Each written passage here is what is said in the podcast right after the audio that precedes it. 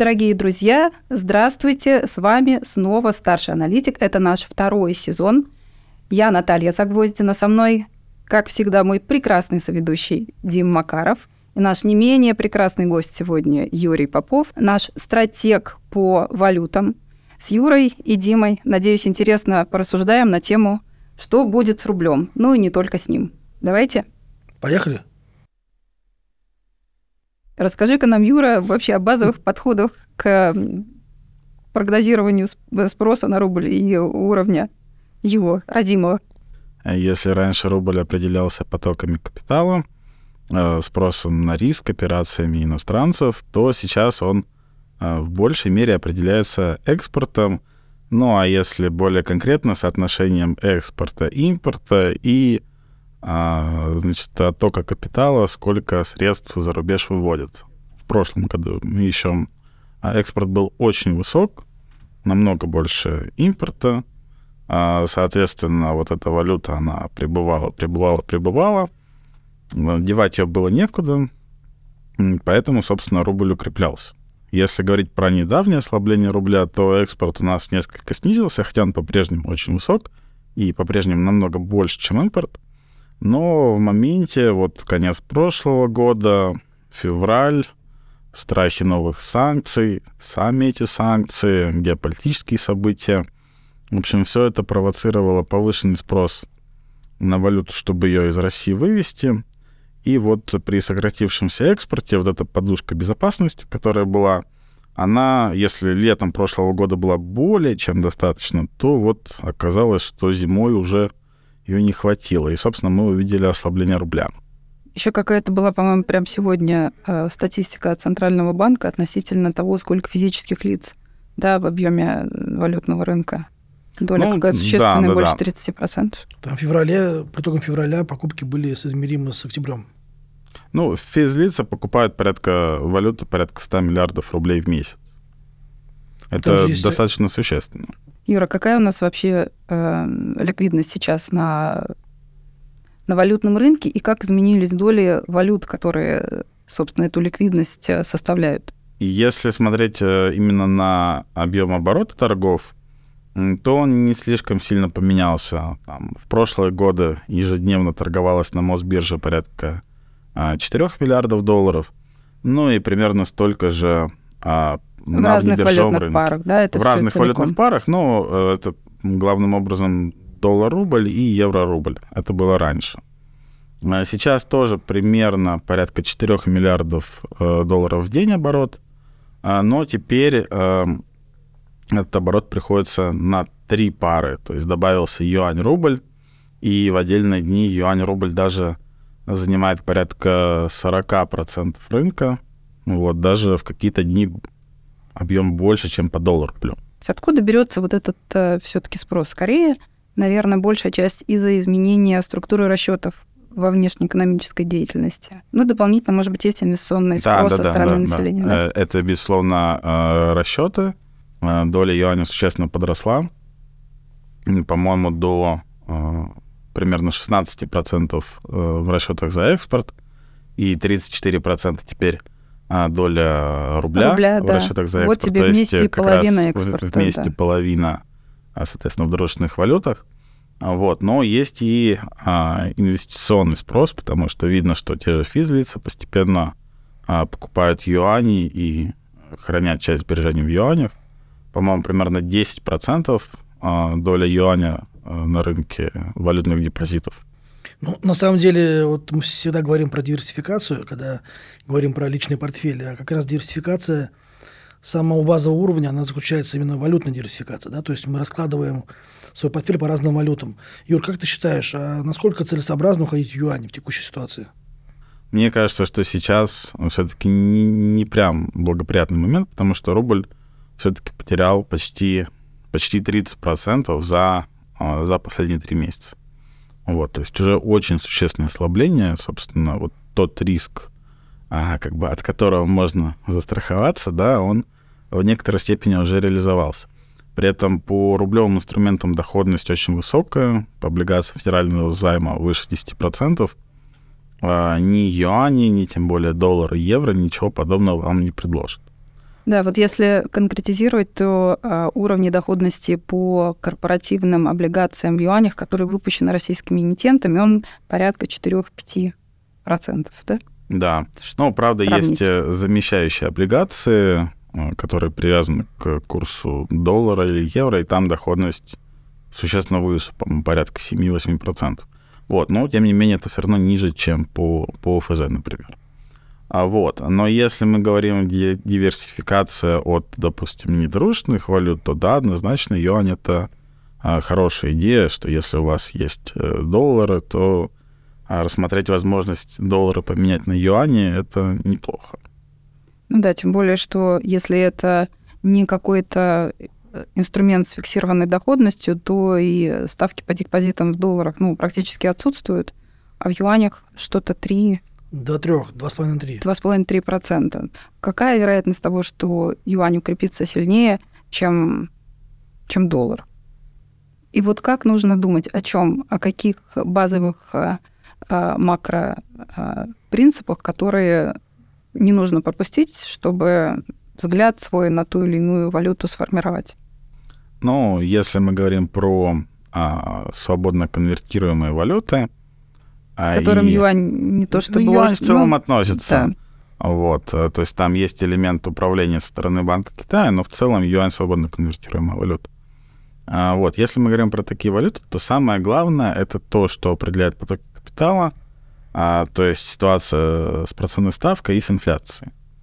А, Вот. А если мы говорим про доллар, то последние месяцы, ну, точнее, с февраля мы видим а, глобальное укрепление доллара, которое пришло на смену глобальному ослаблению и связано с тем, что ФРС будет повышать ставку сильнее, чем, а, чем все надеялись. Вот. До более высокого уровня, чтобы уверенно справиться с Да, все еще чтобы, высокой чтобы справиться с инфляцией. высокой инфляцией. Вот. А, Соответственно, ставка вполне может быть повышена до 6%. Об этом в начале года еще никто не думал. А, Вот. И, конечно, доллар будет покрепче. А, но если мы говорим про юань, то там достаточно стабильная макроэкономическая ситуация, стабильная инфляция, а, стабильные ставки. А, но для юаня важен еще экономический рост. В этом году как раз а, в Китае после снятия большинства ковидных ограничений рост будет ускоряться. А, Ну и, судя по всему, во второй половине года юань это будет хорошо поддерживать, поэтому вот в моменте сейчас есть ослабление юаня там, за последние месяцы на пару процентов к, дол- к доллару. Но, наверное, на этом и все. И более того, как только ФРС а, возьмет паузу в повышении ставки, сразу доллар дорожать перестанет, наоборот, даже станет дешеветь. И вот юань как раз будет один из фаворитов э, среди основных мировых валют, а, потому что там благоприятная ситуация с ростом. Это несмотря на то, что объявленная э, цель э, по 5% росту экономики Китая, которую правительство заявило, воспринимается широким кругом инвесторов как не очень амбициозная. То есть вроде Да, как но это одна намного из выше, самых низких, чем низких целей. в Да. любой другой развитой стране. да, это вторая экономика в мире размерно. А вот как ты считаешь, насколько вот, ну, вероятно, история связана с тем, что доллар может пострадать, э, да, там попасть под какие-то санкции и может уйти расчет, ну, тот же доллар либо евро. Ну, этот риск, он а, над нами, по сути, висит таким домокловым мечом. Был период, конец сентября, октябрь, когда казалось, что этот риск особенно, вот особенно острый. А, Все обсуждали, и, а, собственно, мы видели большие колебания на валютном рынке, когда в моменте все доллары евро продавали, потому что боялись, что вот их прям, прям сейчас заблокируют, и они превратятся в фантики. И мы тогда увидели очень резкое укрепление рубля. В конце сентября рубль к евро был э, на уровне 50. Такого не было очень давно. Это там локальный максимум рубля к евро за, э, ну, наверное, с 2014 года. Вот. А потом была обратная история. Все поняли, что ну, санкций прямо в моменте не будет, и наоборот все начали валюту покупать, чтобы, чтобы успеть ее вывести, пока санкций нет. Вот. А сейчас ситуация более спокойная. Периодически новые санкции вводят на... Точнее, вводят санкции на новые банки. Соответственно, эти банки теряют возможность проводить операции с долларами и евро, а, но нет ощущения, что прям всю банковскую систему России отрубят от долларов и евро. Вот. Но а, это нет ощущения сейчас, завтра, конечно, ситуация может легко поменяться. Поэтому если говорить, а, какова должна быть там, доля этих валют э, в портфеле, э, если вы собираетесь жить в России, не собираетесь там много времени проводить за рубежом, то, наверное, минимально. А для диверсификации э, значит, рисков по, по валюте можно использовать другие инструменты. А тот же юань, а замещающие облигации с привязкой к валюте, ну и так далее. Золото, например. А насколько целесообразно, допустим, посмотреть на лиры, на дирхамы, на какие-то еще более экзотические, ну, допустим, даже тот же гонконгский доллар?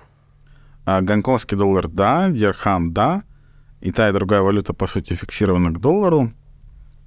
Вот, другое дело, что на локальном рынке они не очень ликвидны, больших объемов вы там, скорее всего, не найдете. А вот. Но, э, наверное, дирхам лучше с точки зрения, ну, для кого-то, по крайней мере, с точки зрения того, что а, Эмираты являются популярным туристическим направлением, как бы что-нибудь вы с ними сделаете. А если говорить про турецкую лиру, то однозначно нет, а, потому что в Турции проводится ультрамягкая денежно-кредитная политика, там по-прежнему глубоко отрицательные реальные процентные ставки. А, да, турецкая лира более-менее стабильна а, последние ну, почти 9 месяцев. Вот, но эта ситуация такого обманчивого равновесия, это ситуация затишья перед бурей. А в Турции важные выборы э, в мае этого года, но после того, как они пройдут, если а, политика вот таких отрицательных ставок не изменится, то лиру, скорее всего, и дальше ждет девальвация. Юр, давай объясним для нашей аудитории, что такое отрицательная процентная ставка. А, да, отрицательная процентная ставка — это, соответственно, номинальная процентная ставка, ставка по депозиту, а, доходность по облигации, а, минус ожидаемая инфляция. Да, ну, например, ставка 8%, а инфляция 10%, вот тебе, пожалуйста, да, вот, э, отрицательная да. ставка. А, соответственно, в Турции, если мы говорим про а, прошлый год, Инфляция была порядка 70%, это официальная. Неофициальная была даже в два раза выше. Ставка Центрального банка была в районе 10%. И они ее еще понижали. А как вообще выживает э, в этом банковская система? Они, по сути, ведут борьбу с долларизацией экономики, э, стимулируют э, банки э, повышать долю депозитов в турецкой лире. И в целом им это удивительно, но им это удается. То есть действительно а, там доля валютных депозитов уже ниже 50%. Это вообще удивительно с такой инфляцией. Какую можно предложить ставку, ну, чтобы ну, они заставить предлагают тебя... Э, депозиты с защитой от э, девальвации, по сути. Откуда у них столько денег? Все-таки печатный станок должен не останавливаться, что мы и видим, собственно, в инфляции. В Турции находится как раз хаб, через который идет параллельный импорт. Как раз может быть за счет денежных потоков и, соответственно, и получается выстраивать такую политику. Но интересно то, что Турция, она находится в топ стран а, по покупке недвижимости со стороны россиян. А как ты думаешь, вот покупать недвижимость в такой нестабильной стране, да, там, где девал идет практически два раза с такой большой инфляцией? Ну, недвижимость это все-таки реальный актив, да, поэтому он при прочих равных э, от инфляции, от девальвации э, в большей мере защищен, чем какая-нибудь там ценная бумага или тем более, чем просто валюта на счете или на депозите бы все, что имеет реальную стоимость, оно при прочих равных эту стоимость будет сохранять. Помните, мы смотрели на доходность от разных классов активов а, в России за довольно длинный период, по-моему, 15 лет посмотрели. Но там инвестиции в недвижимость были что не самые первые, с учетом того, что они приносили инвестиционный доход. Там, по-моему, сопоставимо с рынком акций с учетом ага. инвеста дивидендов. Да. да. Да, а уж в нашей э, стране были периоды нестабильности, высокой инфляции, и на длинном горизонте это хороший актив для инвестиций. У нас недвижимость показала хороший рост именно с 2020 года. При низкой ставке, у нас же был э, рекордно низкая ставка 4,5, плюс фактор... Льготная ипотека еще... Да, льготная ипотека была введена... Подтянула цены наверх довольно сильно. И фактор пандемии, который, в принципе, расставил все точки над «и», и люди захотели покупать собственные квартиры. Это как раз дало, дало толчок, и цены очень сильно выросли именно за эти два года. Я хочу, кстати, прорекламировать э, новый продукт, который э, вот Юра с коллегами начали выпускать буквально с 1 марта этого года. Э, дайджест по мягким валютам. Может быть, кто-то из наших читателей заинтересуется. В телеграм-канале Сберинвестиции, наверное, можно найти. Конечно. Есть же разные индексы, допустим, да, там такие несколько даже нетрадиционные. А ну, к примеру, индекс Бигмака, да, вот по нему там, а, по-моему, то ли Wall Street Journal, то ли The Economist как раз делают сводку и делают рейтинг стран и оценивают их валюты. И, по-моему, рубль там как раз вот пару лет назад был недооцененным по этому параметру. Да, одна из самых недооцененных валют, как и турецкая лира. Собственно, по этому индексу курс рубля к доллару должен быть около 30. Прекрасная цифра, мне нравится. Помните это ощущение прекрасное, когда все было стабильно, предсказуемо, и рубль к доллару там 30, 32, 34 довольно долго держался. 14 да. год, до 14 да? Да. Юр, так а чем же все-таки э, эм, занимается валютный стратег? Вот такая в топик можно сказать. Не про валюту, а про твою жизнь. Вот на что ты приходишь и каждый день первым делом смотришь, что это за такие модели, которые учитывают разные факторы. И почему может так оказаться, такой длинный от меня будет вопрос, что на горизонте двух месяцев э, прогноз может довольно сильно поменяться. Ну, не секрет, у нас это так и было. В, начале, в самом начале декабря и вот э, в конце февраля мы уже по-разному смотрели на эм, уровни справедливые и целевые на конец года, например, в паре рубль-доллар. Вот что это такое за работа валютного стратега? Расскажи нам. Да, но если э, говорить про модели, то вот это то, что очень хорошо работало как раз а, до весны прошлого года, когда рубль определялся а, потоками капитала. У меня лично было несколько моделей, которые вот прекрасно показывали то, насколько рубль а, там недооценен или переоценен.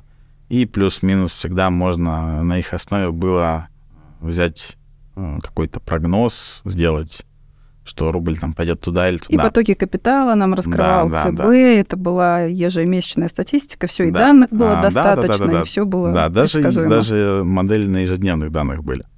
А, вот, собственно, это все сломалось а, после того, как были введены ограничения на движение капитала а, в прошлом году. А сейчас тоже можно строить модели, но а, предсказательная сила их будет скорее всего, еще низкой, потому что мы живем в этой реальности не очень долго.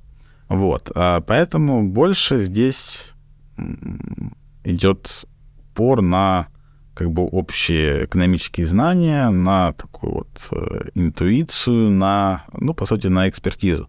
В принципе, как мне кажется, работа любого аналитика — это сформи- сформировать у себя в голове картину мира, как вот э, все, что связано с его сферой, ну, в моем случае с валютой, как оно вообще устроено. Для этого требуется поработать э, значительное количество времени, ну, как минимум лет пять, мне кажется, чтобы посмотреть на рынки в разные периоды, в периоды роста, в периоды падения, в периоды там, очень острой паники или, наоборот, затишья, посмотреть, что зависимости могут разворачиваться на 180 градусов, а, что сегодня это работает, а завтра не работает. Ну и, в общем, а, добиться того, что в голове есть картина мира. А дальше уже внутри этой картины мира выстраивать определенную логику и на ее основе делать прогноз. Юра, можешь пояснить вот этот вот логический мостик и цепочку смысловую? Дефицит бюджета, нам нужно что, больше намечать э, рублей, чтобы его финансировать, если рубли попадают в экономику, разгоняют инфляцию, и что делает ЦБ со ставкой, и как через ставку механизм? Если ЦБ говорит, давайте бороться с инфляцией более агрессивно, я поднимаю ставку. Ну, да, э, с одной стороны, ЦБ повысит ставку, но если мы говорим про валюту, то в момент, когда происходит а, инфляция, а, в реальном выражении валюта укрепляется, потому что вам становится дешевле из-за рубежа завести товары или там поехать э, отдыхать за рубеж. А, вот. И, соответственно, повышается спрос на валюту, и э, в номинальном выражении валюта начинает э, ослабевать, и, соответственно, в реальном выражении в итоге вот это укрепление, оно исчезает. И такая зависимость очень хорошо работает на длинном горизонте. Например, если вы возьмете пару доллар-рубль там, с 90-х годов и возьмете накопленную разницу в инфляции между а, Россией и США, вы получите практически а, как бы две одинаковые линии. И примерно то же самое, допустим, происходит сейчас в Турции, что как раз турецкая лира, она а, слабеет примерно настолько, насколько в Турции разогналась инфляция. А как раньше вот этот пресловутый carry trade, он все-таки двигал э, решениями э, западных инвесторов о том, чтобы инвестировать в российские активы, понимая, что доходность по ним э, выше, чем, чем инфляция, да, то есть можно было кредитоваться там. Выше, чем э, доходность в западных экономиках. Доходность, да, доходность. Да, раньше это было, но сейчас, конечно, это так не работает, потому что... Ну, вот этот мостик сломан. Нельзя да, легко... То нельзя есть, легко зайти и легко да, выйти. Капитал, э, капиталу пересекать ну, границы. Так большая часть carry trade а же шла через Японию, правильно же? Там, там исторически были очень низкие ставки. Помню, что значительная часть шла действительно через иену, но все-таки больше шло через евро, потому что в евро были еще более отрицательные ставки. Ну и через доллар, который является главной э, мировой валютой. А можно все-таки, раз уж мы вспомнили тут и евро, как выбрать между этими двумя а, способами сохранения сбережений? Ну, между долларом и евро. Да то какая надо судьба смотреть, у этой пары, как да, ты думаешь? Надо смотреть на то, что делает со ставкой. Соответственно, а, и ФРС, и ЦБ повышают ставку сейчас. Но ставка в США выше. А, то есть э, депозитная ставка в еврозоне сейчас 2,5, а в США ставка ФРС 4,75. Вот. А ЕЦБ ставку повысят где-то до 4%, а ФРС ставку повысят, ну, где-то ближе к 6%. То есть разница по-прежнему сохранится в пользу доллара. И тут важно, а, как бы в какой момент вот это повышение прекратится. Потому что а, ФРС с точки зрения влияния на глобальный рынок а, намного более значим, чем ЕЦБ. И получается повышение ставки ФРС оказывает ну что ли, больше эффект на доллар, чем а, повышение ставки ЕЦБ. Да. Вот, поэтому пока ФРС будет достаточно активно повышать ставку, а это, видимо, а, ну, как минимум еще несколько месяцев, а, может быть, даже там, до а, конца третьего квартала. А, в общем, пока этот процесс будет, а, доллар будет крепкий. Вот. И сейчас он к евро находится на уровне 1,05-1,06 доллара за евро. Собственно, более слабого доллара я бы не ждал. Но вот в момент, когда ФРС ставку прекратит повышать, или когда будет понятно, что вот-вот это произойдет, вот тут опять э, начнется тренд на глобальное ослабление доллара. Это то, что мы наблюдали с ноября прошлого года по начало февраля этого года. И если помните, тогда евро укрепился значит, с 0,95 до 1,1. То есть на 15% за, ну, там, за 3 месяца практически. Это для как бы, основной э, мировой валютной пары, даже основной, как бы, э, основного финансового актива, это очень много. Вот. Э, поэтому что-то подобное произойдет э, когда снова возникнут ожидания, что ФРС перестанет повышать ставку, и особенно, когда возникнет ожидание, что он начнет ее снижать, ну, это, собственно, будет э, сразу, а, сразу следовать за тем, что ставку он скоро не будет повышать, ну вот, тогда, э, собственно, евро будет в фаворе по отношению к доллару. Но а пока этого не случилось, конечно, лучше доллар, чем евро. Ну, вообще евро-доллар или там евро-бакс, как говорят да, в народе, это такой э, весьма интересный индикатор глобальный с точки зрения риска аппетита к рисковым активам. Да? То есть, если идет укрепление евро, то, как правило, растут индексы, растут акции. Да, да, да. Чем слабее доллар, тем лучше всему остальному. То есть, пока мы ждем э, пика ставки по ФРС, скорее всего, и глобальные индексы, и акции глобальные будут под давлением. Да. Но как только будет пауза с намеками на дальнейшее снижение, как раз будет такая А весна на рынках, да? Уже в следующем году. Нет, э, может быть и в этом году, но точно не в ближайшие месяцы. И еще важно, чтобы э, на рынке труда началось, ну, как, как минимум приостановился вот тот безудержный рост, который шел последние годы.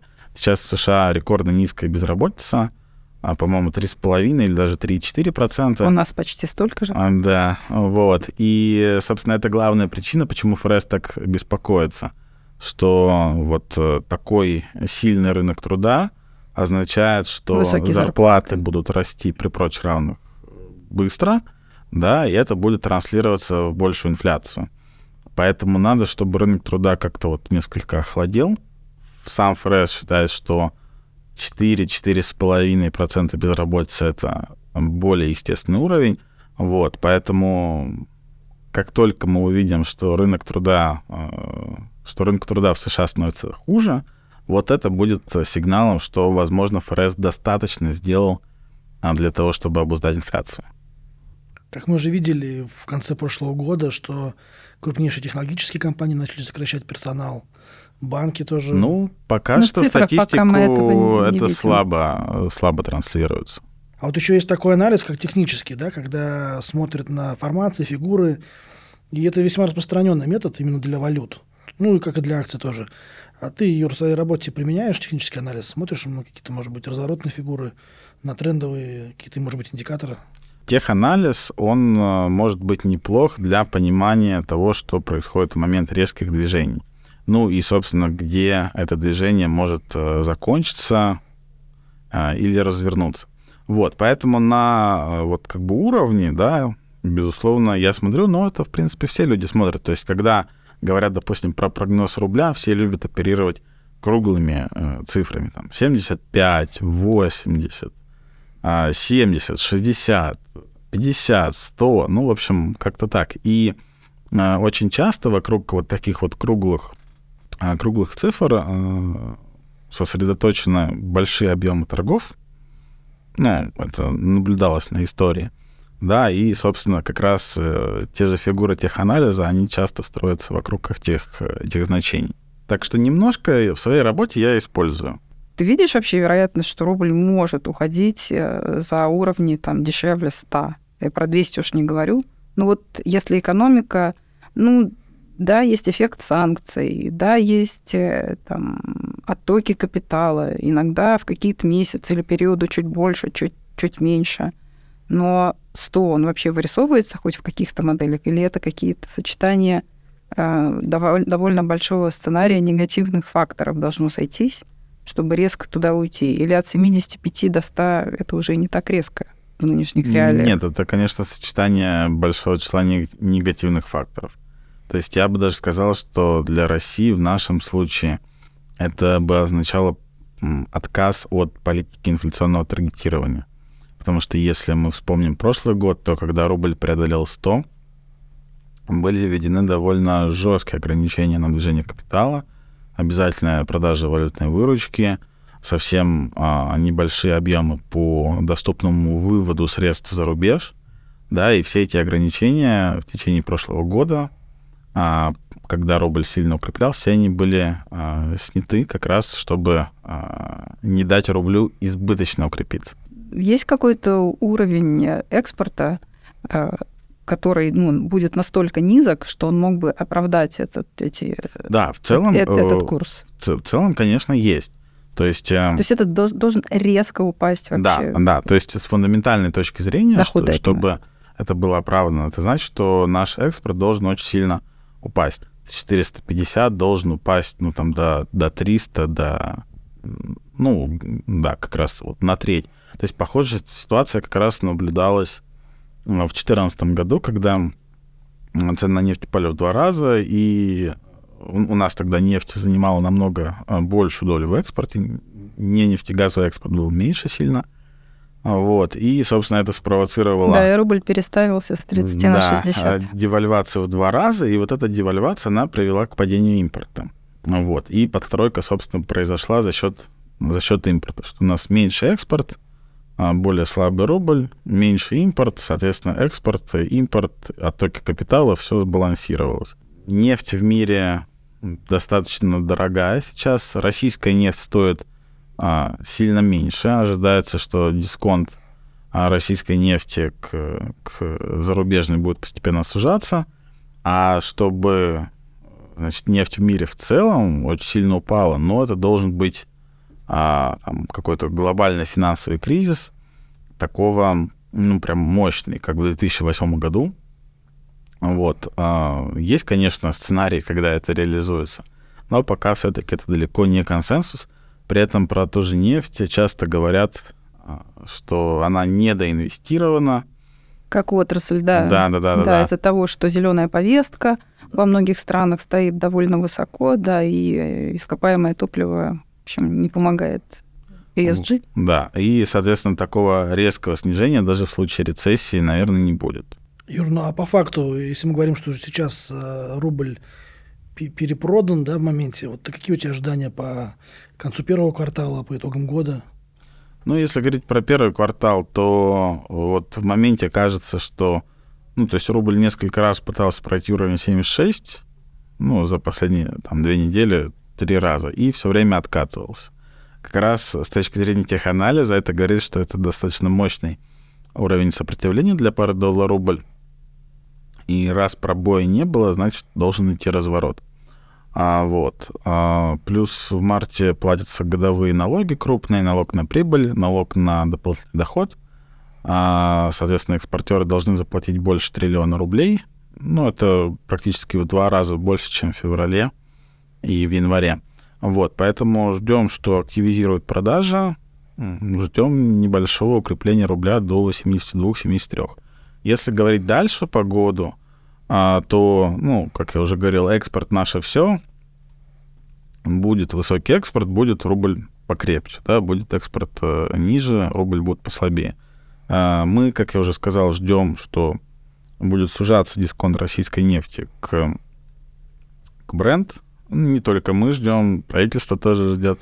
Вот. И, э, соответственно, если это будет происходить, да, то цена на нашу нефть будет повыше, наш экспорт будет побольше, соответственно, рубль должен быть покрепче. Вот. Поэтому на конец года мы ждем 70. Вот. Ну, будем надеяться, что так, так и случится. Получается, что по юаню картина симметричная тоже. Да, а, по, по юаню картина симметричная, но а, все-таки я думаю, что к юаню потенциал укрепления рубля сильно поменьше. И если смотреть на более отдаленную перспективу, там на перспективу следующего года, а, или 25-го, то мы ждем глобального укрепления юаня. Ну, вот как раз в момент, когда ФРС ставку прекратит повышать. Вот, поэтому то укрепление рубля, которое возможно, допустим, в ближайшие месяцы с уровня там 10, 10,8, 10,9 рублей за юань до, допустим, 10,6, 10,5, это, наверное, вот максимум, на что можно рассчитывать. И на этих уровнях вполне юань можно а, покупать. Вот. А, соответственно, в следующем году, в 25-м, ждем уже а, юань выше 11 а, к рублю. Что это за два, а, казалось бы, разных зверя, оба вроде юаня, но один CNY, а другой CNH? То есть юань есть аншорный, торгуемый внутри Китая CNY, и офшорный CNH. Собственно, у нас в России тоже по сути, CNH, хоть и он и называется CNY. Разницы между ними практически нет. CNH а чуть более волатильный, чем CNY, а вот, потому что а, как бы CNY, он в большей мере определяется действиями Банка Китая, но и, конечно, на CNH Банк Китая тоже может повлиять, если там какие-то существенные отклонения. То есть CNH это то, что торгуется вот весь юань вне Китая. Да, Всеми, да, кто хочет покупать да. там для торговли, когда Гонконг торгует да. с тем, что называется mainland China, вот этот, им нужен как раз вот этот... CNH, да. Офшорный H. Офшорный юань. Да. Офшорный юань. Цифровой рубль, цифровой юань. Вот как ты, Юр, смотришь на перспективы такого инструмента, в чем, может быть, могут быть плюсы, и где минусы, где риски? Ну, это будет еще одна форма денег, э, как любит говорить наш центральный банк, что вот у нас есть наличный рубль, а есть безналичный рубль, а будет еще а, цифровой да, рубль. это как-то они считают, Да. что третья Да, ипостась. собственно, он будет вот в телефоне, а можно без доступа к интернету будет а, обмениваться, условно, с телефона на телефон через а, кошельки. А можно будет э, проследить как бы все транзакции, да, то есть э, как этот э, рубль переходил одного, от одного лица к другому лицу. И, допустим, с точки зрения бюджетных трат это весьма-весьма удобно. Но вот э, функционирование цифрового рубля не окажет негативное воздействие на банковскую сферу, потому что все-таки эмитентом будет ЦБ. А, то есть, во-первых, Центральный банк будет регулировать темп этой а, и, соответственно, если будет понятно, что там слишком большой спрос на цифровой рубль, ЦБ всегда может ограничить. Эмиссия цифровых рублей повлияет на ликвидность, то есть ликвидности станет меньше. Но Центральный банк обещает это влияние э, компенсировать.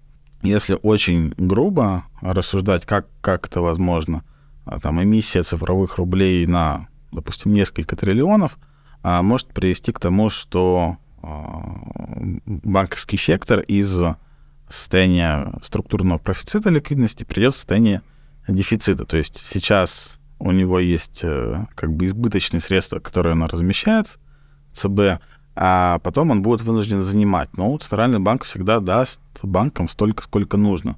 Соответственно, это значит, что ставка на денежном рынке будет а, ну, чуть выше, чем сейчас, то есть скорее там, чуть выше ключевой. Но Центральный банк это тоже будет учитывать в своих прогнозах. э, Прям, если надо, будет держать ключевую ставку чуть ниже, чем, а, чем в ином случае. Вот, так что какого-то прям негативного влияния на экономику я бы не ждал. Опять же, насколько я помню, к цифровому рублю можно будет привязать что-то типа смарт-контракта, ну, в общем, Ага. а, Все равно вернемся такая- к, блок- к блокчейну. Да, Он придет в нашу жизнь, как и криптовалюты, о которых мы все еще не поговорили. Мы поговорили про ЦФА, но это ну, цифровой рубль, как бы как финансовый актив, это не одно и то же, что а, криптовалюта. А вот если невозможно, ну или очень ограничен ты а, как инвестор, например, ты частное лицо, возможности трансгранично что-то делать э, со своими долларами, то можно купить стейблкоины. Это криптовалюта, которая привязана к базовому активу, им является доллар. В целом это проблему решает, причем полностью ее закрывает. Транзакции дешевые, транзакции очень быстрые, 24 на 7. Но есть определенные сложности. Это мост фиат крипта и крипта фиат. Др- Или, или крипта фиат. другой, валь- другой актив. То есть ты можешь же за эту крипту покупать где-то активы. Например, недвижимость, пусть она будет в Дубае. Ну, да, если у допустим, тебя продавец готов э, принимать платеж э, в крипте, то Ну, на самом деле там так сейчас и делают. То есть там и в Турции, и в Дубае расчеты вполне хорошо себя ведутся именно в крипте. В тех же там USDT, USDC, либо USDT. Ну и тут вопрос в том, что, в принципе, собрать там нужную сумму через P2P рынок, а, ну, вполне возможно, да, там для покупки квартиры, там, ну, образно, там 100-200 тысяч долларов. Это можно насобирать там, да, там, через посредников, там, либо через P2P рынок. Но вот э, что касается финансирования внешнеэкономической деятельности в огромных объемах, тут мне, если честно, как-то не представляется, где взять, э, как столько рублей там завести в крипту, да, там, соответственно, чтобы финансировать вот этот огромный поток. Ну, к тому же есть такой очень важный фактор, что вот эти все известные и самые популярные крипто стейблкоины, то есть USDT, USDC, э, в чем здесь основной риск? Он заключается в том, что эмитентом является централизованное юридическое лицо, и оно вправе, в принципе, заблокировать монеты на кошельках. Есть списки блоклистов, э, действительно, есть такие списки э, кошельков, где блокировались монеты, и подсанкционную структуру, в принципе, этот эмитент может заблокировать. так вот давайте уже, может быть, все-таки и про рупию.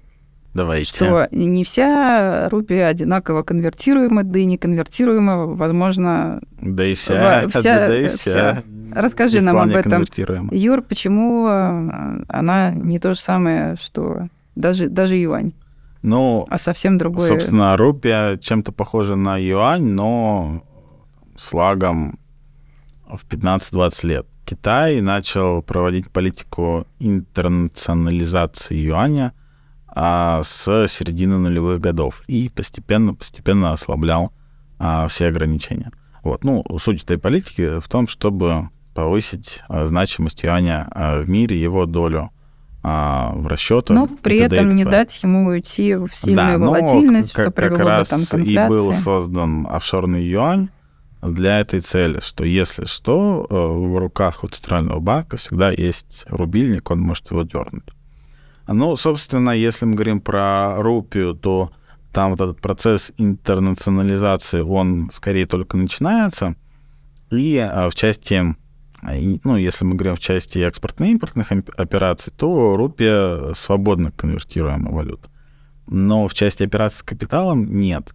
И получается такая ситуация, что вы можете что-то экспортировать в Индию, получить э, за это рупию, но вот дальше свободно выйти на рынок и продать, как вы можете это сделать с юанем, у вас не получится.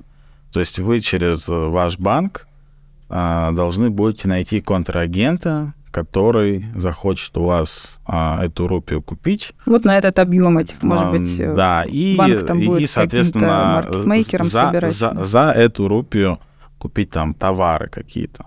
Или... А по какому курсу при этом? Вот Нет, он ну, чем определяется курс? Тогда кур... рупии, если курс, нету как-то курс, рынка? Курс определит банк, да, то есть это будет, э, соответственно, через кросс-курс сделано, что есть курс а, рубль-доллар, курс э, доллар-рупия, ну и, соответственно, банк поставит курс покупки, курс продажи с определенным спредом, соответственно, в этот спред будет а, заложена комиссия банком. Есть российские банки, у которых а, открыты счета в Индии, есть российские корпораты, которые а, экспортируют а, товары в Индию и получают за них рупии.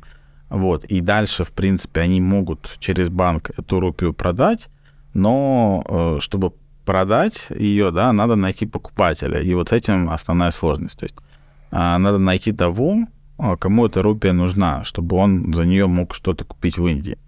Вот. И поскольку покупателей мало, да, мы мало э, что из Индии импортируем, э, то, соответственно, вот этот... У нас, мне кажется, раза в два разница между да, тем, да, да, да, да. насколько мы закупаем да, в Индии, и, если, то есть продаем в Индию больше. и меньше импортируем. Да, и вот получается, поэтому как бы этот рынок не летает. Пока не летает.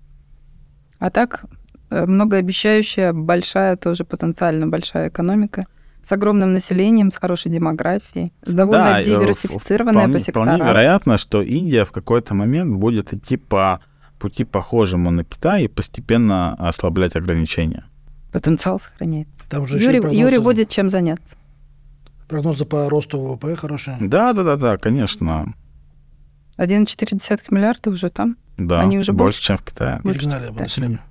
И еще там момент интересный, то, что производство из Китая уходит. Есть такое. В Индию. Производство в обрабатывающих ну, отраслях? Ну, имеется в виду, что компании, которые, зарубежные западные компании, которые имели свои заводы, ну тот же Apple, они переносят производство из Китая, которое становится менее дружественным, дружественным в Индию. Давайте, может быть, подытожим, э, что мы сейчас имеем. То есть, э, в принципе, вполне правильно поступить так, чтобы вложить какую-то часть портфеля в юане, поскольку это дружественная валюта, и есть дальше, куда эту юани можно пристроить. Это могут быть либо банды наших эмитентов, облигации, которые дают до 4%, там даже какие-то чуть повыше, 4, там 4,5, 5, либо более консервативно уйти в депозит со ставкой 2,5-3%. Также есть возможность э, взять риск там дирхама, лиры, гонконгского доллара, но это, наверное, не так привлекательно, поскольку эти деньги будут лежать просто пластом, да, их никуда дальше не пристроишь. Но, кстати, гонконгские доллары, тут нужно сказать, что можно попробовать купить акции на Санкт-Петербургской бирже, да, в гонконгских долларах. Но эта акция – это более рисковый инструмент. Этот инструмент подходит э, инвесторам с определенным повышенным риск-профилем, да, брать риск акций. Кстати, могу рассказать про свой опыт, с которым, может быть, могут столкнуться наши слушатели. Как раз юань, я, у меня в портфеле был юань, на который были куплены банды в юанях. Банды у меня упали.